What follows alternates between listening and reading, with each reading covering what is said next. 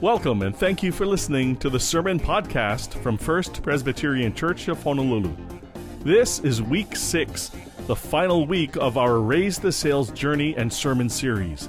The goal of this journey is to help us realize God's generosity in our lives. As you've followed along, no doubt you've realized, discovered, and perhaps rediscovered much more. Today's scripture reading is from Joshua chapter six, verses one through twenty. It's that famous story when the walls of Jericho come tumbling down.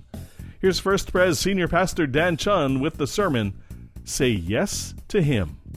Well, we continue on on our Raise the Sales. We are at Joshua chapter six. So when our Bible passage opens, uh, we see it was forty years ago. forty years ago, Joshua had last seen Jericho. forty years ago, he was a spy in the land. forty years ago, he and his friend Caleb were part of a twelve-man special forces reconnaissance group to check out the promised land. But when they returned to report to Moses, ten of them said they should turn away because they saw giants in the land. Only Joshua and Caleb said they should move forward, cross the Jordan River, be strong and bold, and take the city. But the Israelites didn't.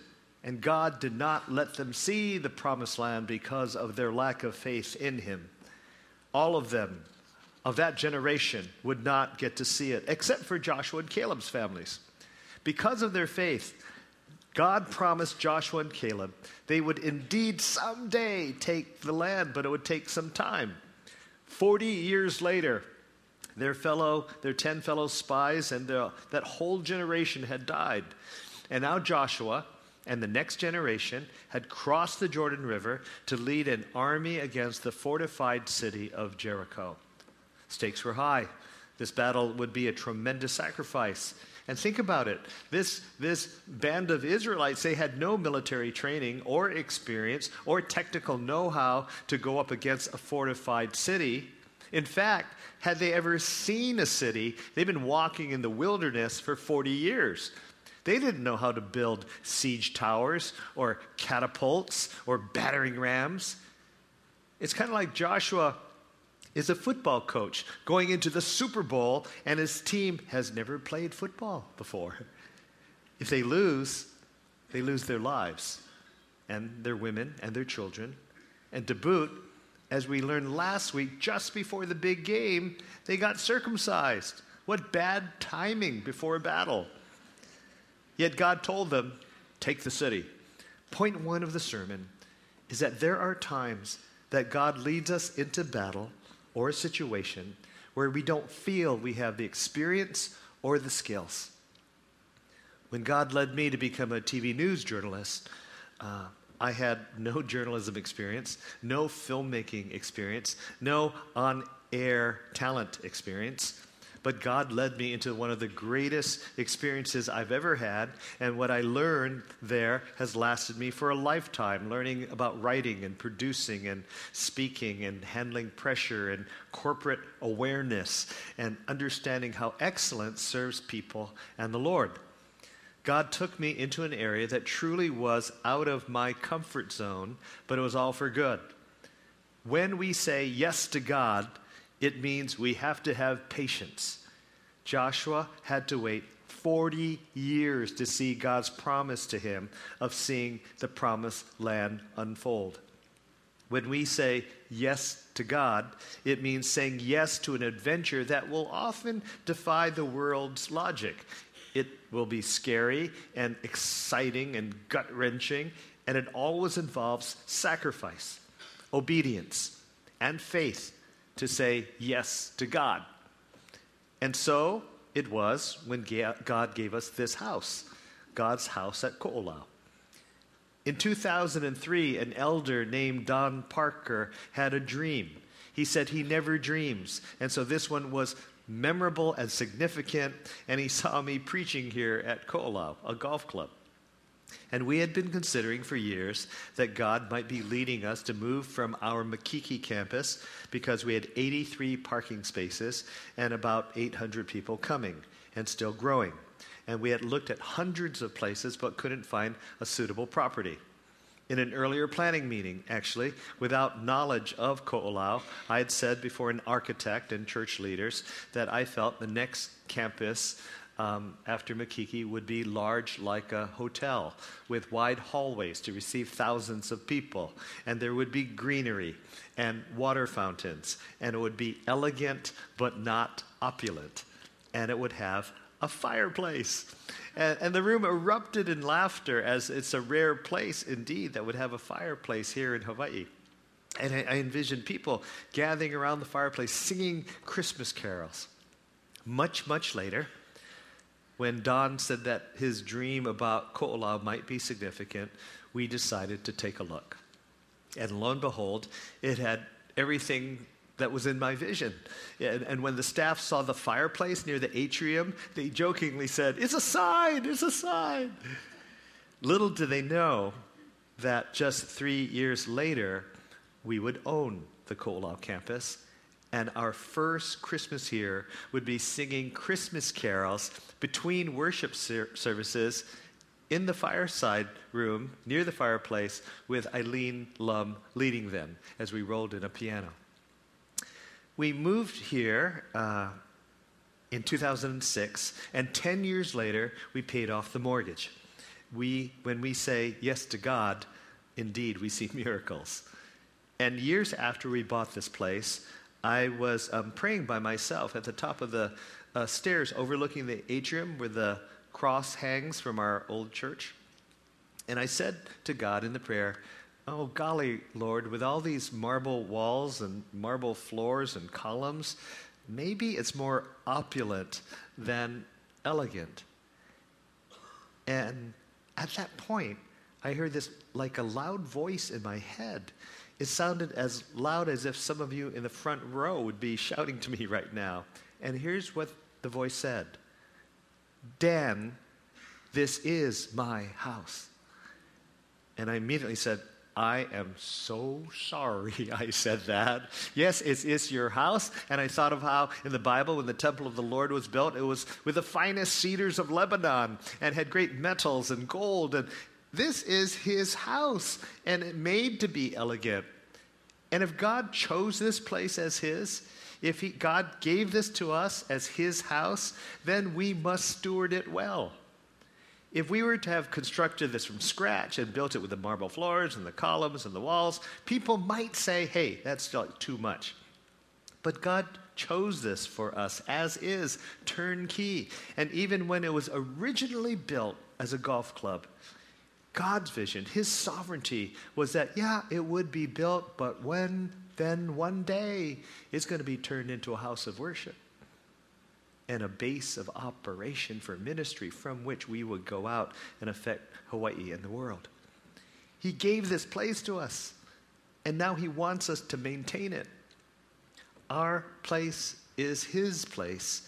Our house is really his house. We only had two hundred thousand dollars in our capital account when we started to, um, to buy this campus, and the seller wanted twenty million dollars.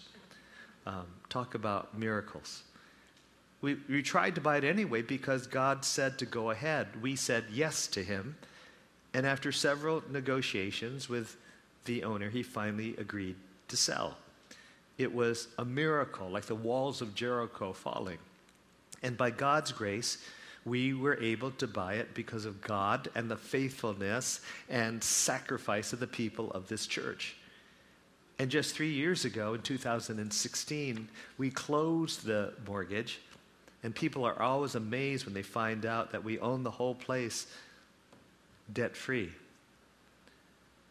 When we say yes to God, we will see miracles. When we say yes to God, we see he uses objects, whether stones of remembrance or Jericho walls or buildings. When we say yes to God, we start on a journey with the Lord that will be adventurous and scary and sometimes illogical. When we say yes to God, we realize that God is on a mission, and it's our pleasure and desire to get on his mission. For that is where we'll find the most fulfillment and satisfaction in life. In chapter six of Joshua, it now all comes together. The crucial challenge is this. When there are walls blocking our paths, are we truly willing to obey God in a sacrificial matter, uh, manner, no matter how um, counterintuitive or crazy it may seem? Each and every person here has challenges, maybe with health, or maybe with finances, or relationships, or school, or work, um, or the loss of a loved one. Uh, to name a few. Some are challenges we have put on ourselves. Some are challenges others have put on us. And some are challenges that God has put before us. When God is in the center of our lives, we learn how to face challenges and overcome them. That is much of what the story of Joshua is about. God will lead us into challenges, but he will ask us to trust him and ultimately live a life of saying yes to him. And with God, yes, we can overcome the obstacles in our lives. But what will it take on our part? Chris preached last week on how the soldiers were probably ready to take on Jericho, but God surprised them by saying, sorry, first circumcise yourselves. And the women all said to the men, he ain't talking to me, boy. He's talking to you. Sucks to be you right now. And then God told them to celebrate Passover, worship. Then they no longer had manna, the heavenly bread. And then an angel of the Lord, who might have been Jesus, wanted to make sure that the question on our hearts should not be whether God is for us or against us, but whether we are for God. And then God says, after all of this, making sure our bodies are holy and worshipful through circumcision, and, and that we really are worshiping God, and we have changed our diet with no manna, and have really checked on our hearts and whether we are for God, then and only then take on Jericho. What God did to Israel in Joshua chapter five is parallel to what we're going through in our generosity journey. We decided to walk through a six-week Bible study in small groups, which in a sense is a sacrificial circumcision to our souls. God wants to make sure that we made time in this process to worship him and study the scriptures and make sure we understand how generous he is and how we can be generous too. We presently are on a forty-day fast, right? So it's like living without the manna of our choice, so that we could come to a very clear point that we can say, yes, we are on the side of God, and we will raise our sails to invite the winds of the Holy Spirit to guide us, and we will say yes to whatever he asks us to do. Forty years Joshua waited to make this crossing with the people. In a few months, it will be Forty years I've been associated with this church, first as an assistant pastor, then senior pastor. Not that I'm Joshua, but now we are about to cross not the Red Sea, not the Jordan River, but it's another crossing into a greater understanding of generosity and intimacy with God. Walking through the Joshua study for the past five weeks, we started in chapter one, didn't we? Saying that we need to follow God, and, and in order to de- do that, we need to be strong and courageous and know that God is always with us. And that's why we started wearing these wristbands with a verse on it. In chapter two, we learned to prioritize God on what he cares about, for him to be number one in all of our lives and how we spend our time, talent, treasure for his mission. Not my life for my life, but our lives for your lives. Chapter three, we learned to trust him. God told the Israelites that in order to get through the raging, overflowing River Jordan, they had to walk into it as the water was raging and trust God. But when the hem of their garments got wet, when God could see that they were indeed risking and trusting him, then and only then would the waters recede and they could walk through it on dry land. Chapter four, we learn um, to we need to believe God and remember him. And we learn that God is so generous that we should have objects, events, and people to remind us of why we should believe him. We should all have stones of remembrance. Then last week, chapter five, we learned we need to surrender to him. That when an angel of the Lord comes to us, the question on our lips should not be, are you on my side or on my enemy's side? But the question should be, are we on the Lord's side? That our prayers should not be, will you be on my side and help me accomplish my tasks for today? But rather, what is your agenda you want me to accomplish today? What are you saying to me, Lord? What do you want me to do about it? The six-week study of the book of Joshua has been challenging. Are we people whose hem of our garments are always wet? Or do we want to live lives that want to keep all of our clothes safe and dry? How are we risking for God? We should be people ready to do whatever God asks us to do with stones of remembrance in sight, to help us to be strong and create, uh, courageous. Nothing in our life will be more important than following God and making him our top priority and being open to whatever he says. So this series has been life-changing for many people, and people are seeking God in new and fresh ways. For me personally, it has affected me deeply. I see God's generosity all over in brand new ways, in people, in nature, events. And I desire to be more free with my money and to help and bless others.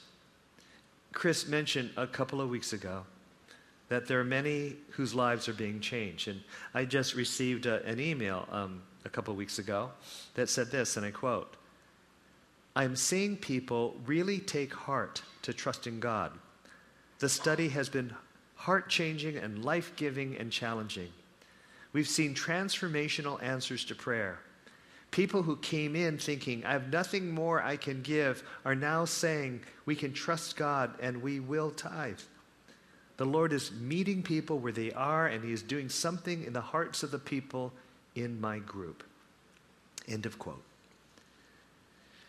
But we know that for some, they may have started with uh, crossed arms of resistance, but for many, those arms have dropped into wanting to be more open to God.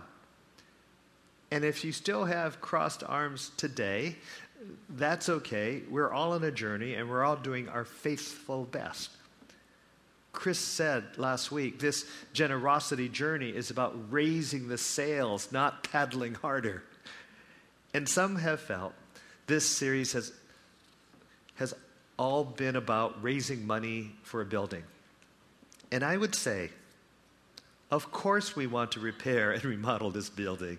Uh, two Sundays ago, when I was preaching up here on the chancel, the rain was coming down through the roof and down the walls over there while I was here on stage. "Don't rain on my parade" has new meaning for me now. We have been upfront about the building needs from the very beginning. But at the end of the day, it's the discipleship that lasts, the discipleship of the heart, and we want to expand our ministries. And like the Israelites before the battle of Jericho, we knew this had to be about worship first, and then Bible study, and then small group community, and then the sacrament of communion, and our Passover observance, um, and fasting, before we crossed any river. That's what counts. That is lifelong, to know that God is on a mission and we should desire to be on that mission. One more person taking his hands down. No, that's all. It's about the discipleship of our hearts, that we can know and see how generous God is. And as followers with him on that mission, we can also be generous in all that we do. That has always been the primary goal, to have one hundred percent engagement, to be in the process of having our hearts grown and stretched, to trust God even more and make him the number one main priority of our lives. Because if we do this, if we learn to say yes to God, it will have more important benefits than just fixing a roof. It will change our, our individual lives, change our church, change our community. That has always been the goal for these three, six weeks.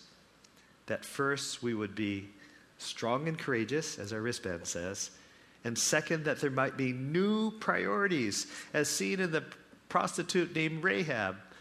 And in some ways, we can all be prostitutes if we follow the world and seek its payments and rewards instead of following God.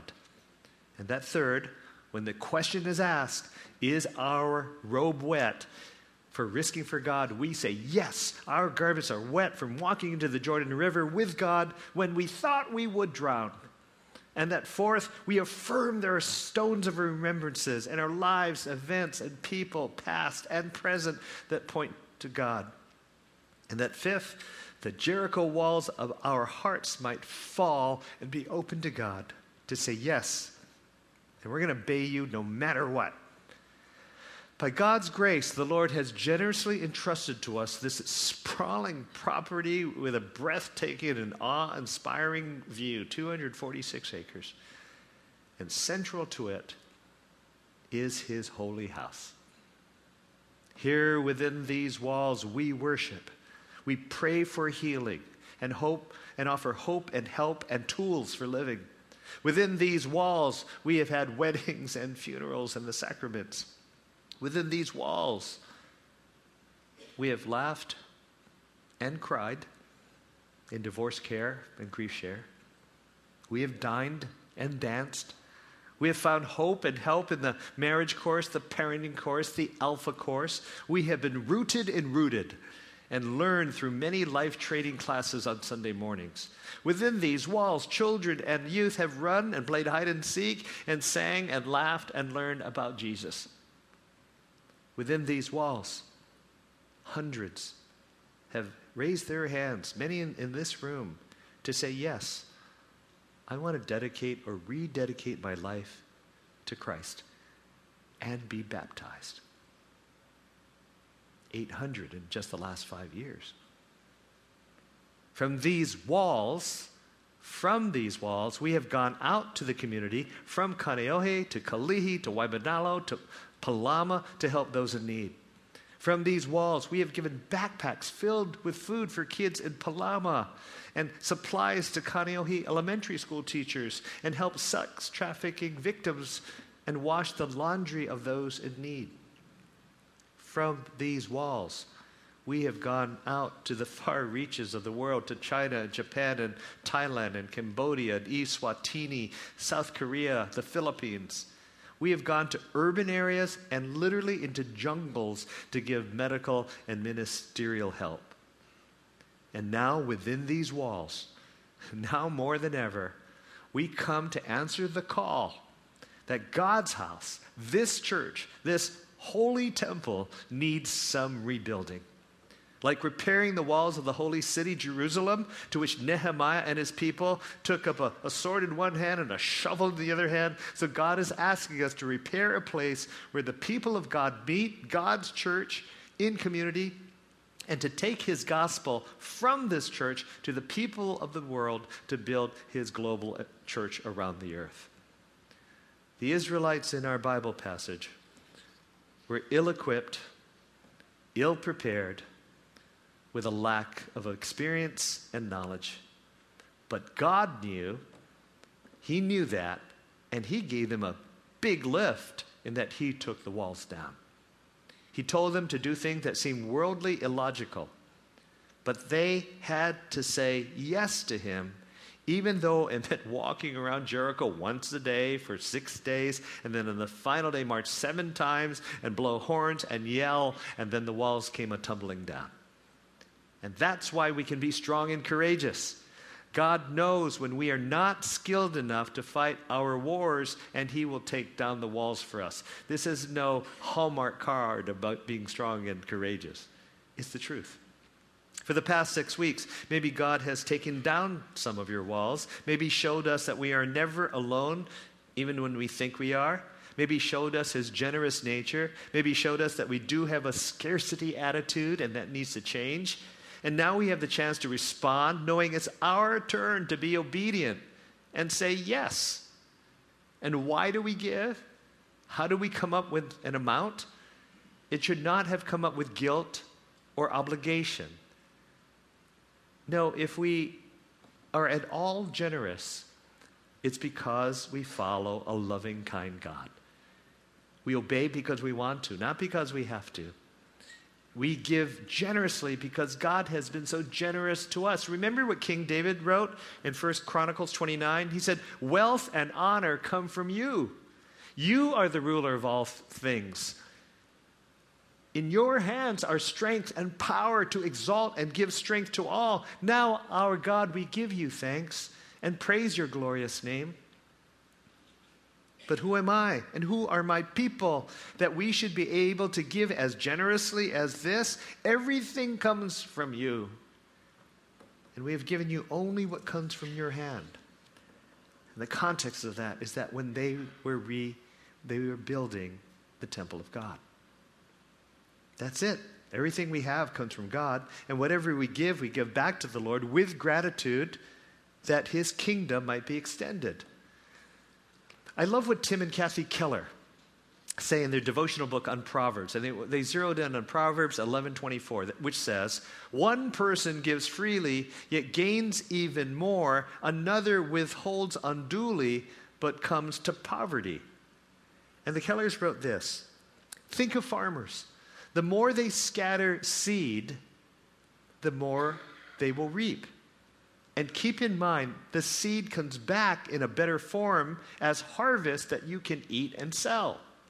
In the same way, spiritually wise people realize their money is seed, and the only way for them to turn it into real riches is by giving it away in remarkable proportions." This is not a promise that the more you give away, the more money you'll make. Rather, the more you give away wisely to ministries and programs that help people spiritually and physically, the more your money becomes the real wealth of changed lives in others and of spiritual health in yourself. And hence, you'll be walking in the footsteps of the one who was literally broken and scattered so he could gather us to himself. Words from Tim and Kathy Keller. Therefore, we must have the faith to follow Jesus and to disperse and scatter our goods and time for others, that our Lord will be glorified and people helped. We want to be generous with all, especially for when he calls to build his church, both spiritually and physically. Two Sundays ago, we had our Advance Commitment Worship Night, where all of you had the opportunity to, to worship and sing praises to God. Some painted what they felt what God was saying to them at that time, as we talked about those paintings back there. And then we had people coming up to the podium to share openly from their hearts what God was saying to them at that time. And then our people came forward to freely, willingly, joyfully, wholeheartedly, faithfully give their commitments to raise the sail in two boats before a model of a ship like this. Not all of you were there, but I want to show you a highlight video of what happened that night.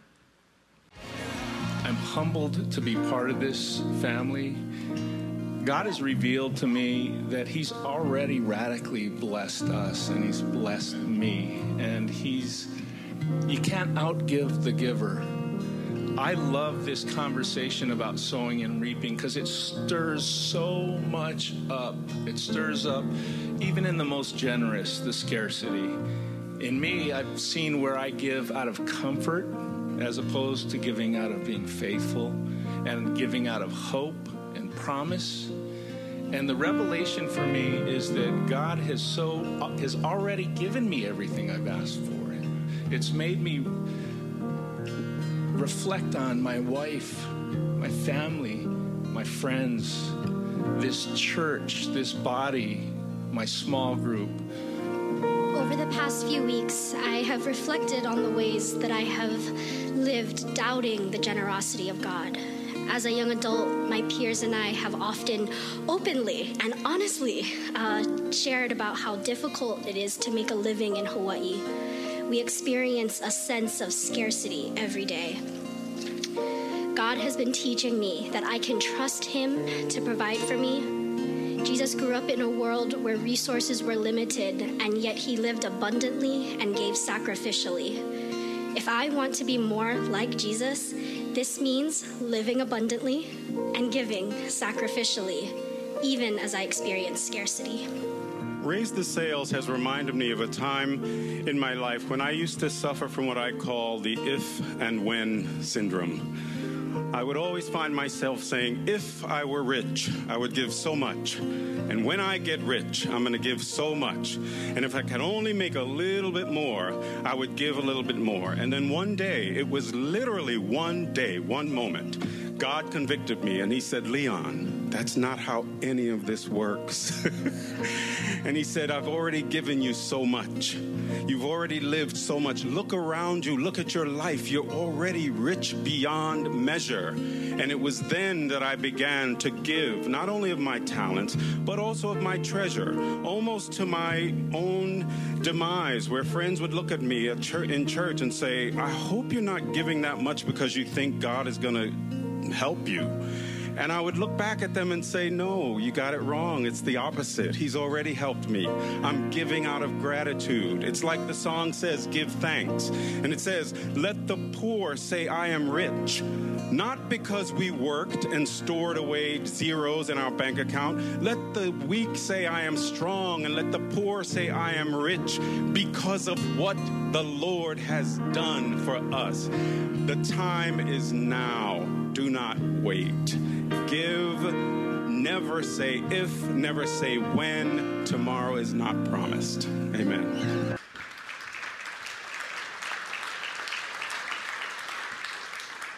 It was an amazing night. Probably one of the highlights of my entire ministry. Um, and now it's our turn here in this sanctuary to say yes to God. Um, in a moment, I'm going to give you three minutes or so to think and pray about what you want to commit and write on um, your commitment card. And uh, to the great God who so abundantly loves us. Uh, visitors, uh, you have the privilege of, of being here this Sunday to be a fly in the wall, to uh, hear a message of faith and to watch a community act out in faith. So please know no obligation for you. Um, But obviously, if you want to give a gift, you can. Um, I was once in Queens, New York, uh, on a Sunday and was at a worship. And it happened that they were uh, having a capital campaign asking for help. And I felt so moved, I wrote a check to them uh, because I wanted to support their cause. But visitors, no pressure or obligation. Um, for our community, um, I want to say to you, uh, please no guilt also. Just give willingly and freely and faithfully and wholeheartedly, and give what uh, you want to unto our generous God, um, to his church. Uh, remember, it's not paddle harder, but it's raise the sails, and let the Spirit fill the sails of our hearts and minds and go wherever he wants us to go and say yes and obey. Um, know what you do today matters. And it, ma- it matters in changing the eternities of people in Hawaii and beyond, reaching them with the hope of Jesus Christ. So what we do this morning matters. Now, um, I want to remind you that your commitment is what you normally give to the church, plus your sacrificial gift above and beyond that, and then multiply that by two for the two years we're, we're um, doing Raise the Sales. And remember, only the bookkeeper knows what you are giving for tax reasons, uh, and no one else knows. So don't be concerned, you know, that I might know. Um, be more concerned that God knows. Uh, don't worry about me, and I won't ever be told unless you tell the bookkeeper that I want, you want me to know. So we take it seriously that your gift is between you and your God. Um, if you don't have a commitment card or a pen, I think we have one in every seat. Um, but if you don't, for some reason, raise your hand or grab another one from an empty seat uh, near you. Now, for some of you, it might be the very first time you've ever committed to something like this. And I'm so happy for you. That's incredible. And God is smiling upon us this morning. Uh, and for some of you, you're choosing to give in a way that you never, ever have given before. And the Lord is smiling about that too. Smiling for your obedience and not necessarily uh, smiling on the, the giving. Um, But uh, for the card, you don't need to fill out all of the blanks. It's just a worksheet. And um, the only number you need to fill out is the box at the bottom. And then don't forget to put your name on it. Some of you were at the advance commitment night. But I'm going to ask that since we're all in this together, still take a card. And you could just put the s- same figure and put your name on it. Um, or if the Lord has led you to a new place after the six weeks or after what was said today, um, feel free uh, to change that. And don't worry, um, if you put the same figure, we're not going to double it um, from what you gave before. Um, and you, you would probably know that. Um, so the bottom box is the most important. Um, big tip, I'm, I'm such a dunce. You know, when I did mine, I, I licked the envelope and tried to seal it. And I didn't realize there's adhesive tape you pull off. So, so don't do what I did. And, and visitors, uh, just take a card if you just want others to see what a community of faith is doing. Um, but if God has surprised you and spoken to you, feel free. Um, Chris said uh, two weeks ago in his sermon, it is our life for your life, meaning our life for the lives of others, that they may know Christ and um, know Jesus who gave his life for them. So the worship team is going to come up. Now, uh, Raz, the worship team, Raz, is going to come up. Uh, and uh, she'll play some music as we take about three or four minutes uh, to give us all a time to think and pray and write. Feel free to talk to your spouse or whoever you're with or talk to God, for this is your holy offering for the Lord, for this church. And what is God saying to you? So I'll be back in a few minutes uh, to give instruction. So please stay seated until I come back.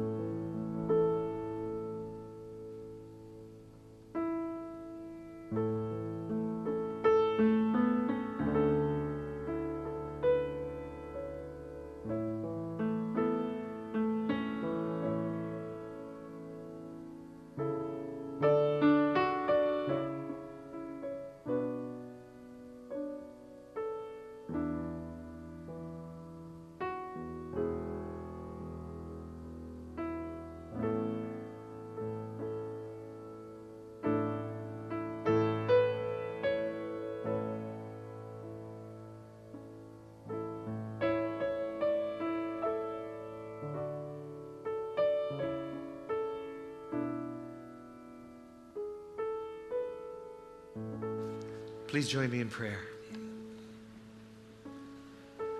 Lord, this loyal fellowship of people are about to express their generous love for you. Praise you for their love and faith in you, Lord. From this day to the ending of the world, but we in it today shall be remembered, this band of brothers and sisters, adult and children. For we now come willingly, freely, faithfully, wholeheartedly. And we give to you in love and obedience as we sing our highest praise to you, Lord of all. And now we offer our commitments to you from the deepest part of our hearts. Highest praise to you, Lord. In Christ's name, amen. As the worship team is here, um, and as they sing the words, highest praise is Lord of all, uh, in a moment I'm going to ask you to stand and sing that simple chorus. And as you feel led uh, to come up the center aisle to offer up to the Lord your commitment card in these bowls uh, near this ship with sails, and then circle back to your seats as we will end this service within these walls with a bouquet of songs just praise our Lord. So please stand right now and we will sing, and as you feel led, please come forward in the center aisle. This has been a great morning. Thank you for your faithfulness. Some of you uh, may want some prayer, and I just want to remind us that um, in front of the cross and in front of the choir risers. The prayer team will be there, and they'd love to pray with you. But for all of you, I have a blessing, so please receive this. May the Lord bless you and keep you. May his countenance be upon you, his grace be upon you. And may you know deep in your heart the wonderful love and generosity of God the Father and the Son and the Holy Spirit. And all of God's people said, amen. God bless. God's generosity is so evident. The proof is all around us. It's never too late to commit or recommit to the Christian faith or to this Raise the Sales journey with First Pres. If you would like more information, you can find lots in the dedicated website raise the sales dot org. If you'd like to hear this sermon again, you can listen to and download this and other sermons from the First Pres website, f p c hawaii dot org. Subscribe to the podcast on iTunes or wherever you listen to podcasts. Join us at one of our worship services on campus at forty-five five fifty Keonaole Road, Kaneohe, Hawaii nine six seven four four. We meet Sunday mornings at eight, nine thirty, and eleven eleven. Follow First Pres on Twitter and Facebook. Download the First Pres app. Watch First Pres sermon videos on our website and on Facebook. If you need more, you can call us at eight oh eight, five three two, one one one one. For Pastor Dan Chun and the entire staff at First Pres, I'm Michael Shishido. Until next time, God bless you, and thank you for listening. This sermon podcast is copyright twenty nineteen and produced by the Media Ministry of First Presbyterian Church of Honolulu at Ko'olau.